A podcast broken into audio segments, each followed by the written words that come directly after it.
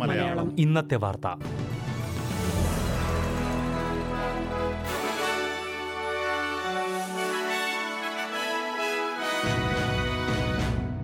നമസ്കാരം. S B S Malayalam ഇന്നത്തെ വാർത്തയിലേക്ക് സ്വാഗതം. ഇന്ന് രണ്ടായിരത്തി ഇരുപത്തിരണ്ട് ഫെബ്രുവരി പതിനഞ്ച് ചൊവ്വാഴ്ച. വാർത്ത വായിക്കുന്നത് ഡെലിസ് പോൾ.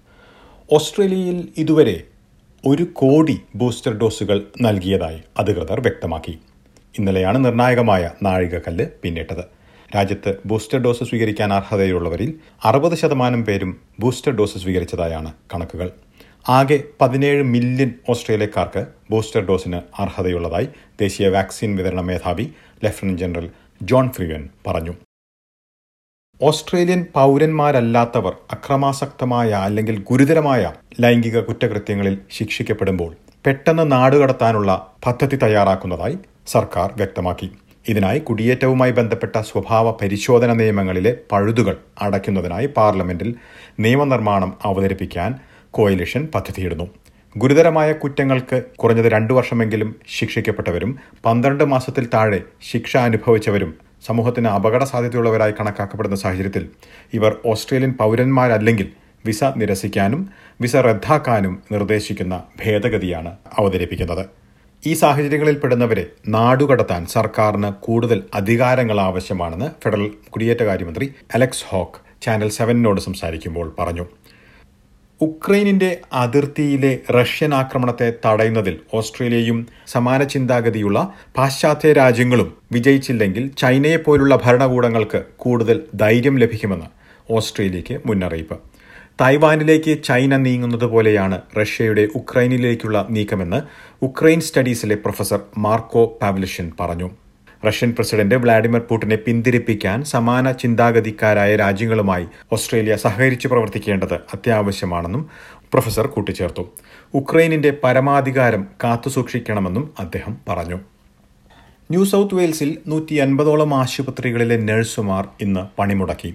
സംസ്ഥാന ഇൻഡസ്ട്രിയൽ റിലേഷൻസ് കമ്മീഷൻ പണിമുടക്ക് വിലക്കിയിരുന്നെങ്കിലും മുപ്പതോളം ഇടങ്ങളിലാണ് നഴ്സുമാർ പ്രതിഷേധ റാലികളിൽ പങ്കെടുത്തത്.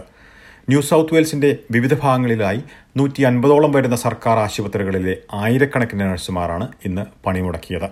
ആശുപത്രികളിലെ ജീവനക്കാരുടെ കുറവും ശമ്പളത്തിന്റെ കുറവും ചൂണ്ടിക്കാട്ടിയായിരുന്നു പണിമുടക്ക്.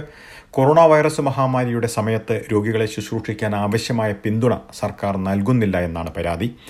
പണിമുടക്ക് ഒഴിവാക്കണമെന്നാവശ്യപ്പെട്ട് ആരോഗ്യമന്ത്രി ബ്രഡ് ഹസാഡ് യൂണിയനെ സമീപിച്ചിരുന്നു. എന്നാൽ നഴ്സുമാർ പണിമുടക്കുമായി മുന്നോട്ട് പോയതിൽ അദ്ദേഹം ഖേദം പ്രകടിപ്പിച്ചു. ആരോഗ്യമന്ത്രിയുമായുള്ള കൂടിക്കാഴ്ചയിൽ ഒരു വാഗ്ദാനവും ഉണ്ടായില്ലെന്നായിരുന്നു New South Wales nurses and midwives association president Aubrey Smith പ്രതികരിച്ചത്. അസമയം രോഗികളുടെ പരിചരണത്തിനായി കൂടുതൽ നഴ്സുമാരുടെ ആവശ്യമുണ്ടെങ്കിലും യൂണിയൻ മുന്നോട്ട് വച്ചിരിക്കുന്ന പദ്ധതി നടപ്പിലാക്കുന്നതിന് ഒരു ബില്യൺ ഡോളർ ചെലവ് വരുമെന്ന് ബ്രഡ് ഹസാർഡ് പറഞ്ഞു.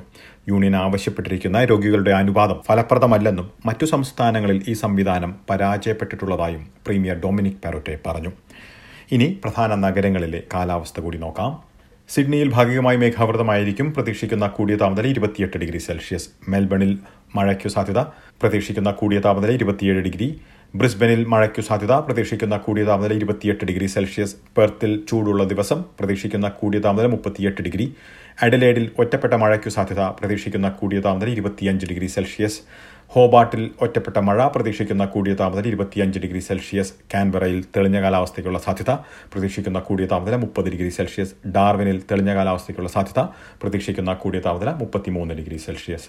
ഇതോടെ ഇന്നത്തെ വാർത്താ ബുള്ളറ്റിൻ ഇവിടെ പൂർണമാകുന്നു. നാളെ വൈകിട്ട് ആറ് മണിക്ക് എസ് ബി എസ് മലയാളം വാർത്താ ബുള്ളറ്റിനുമായി വീണ്ടും തിരിച്ചെത്തും. ഇന്ന് വാർത്ത വായിച്ചത് ഡെലിസ് പോൾ.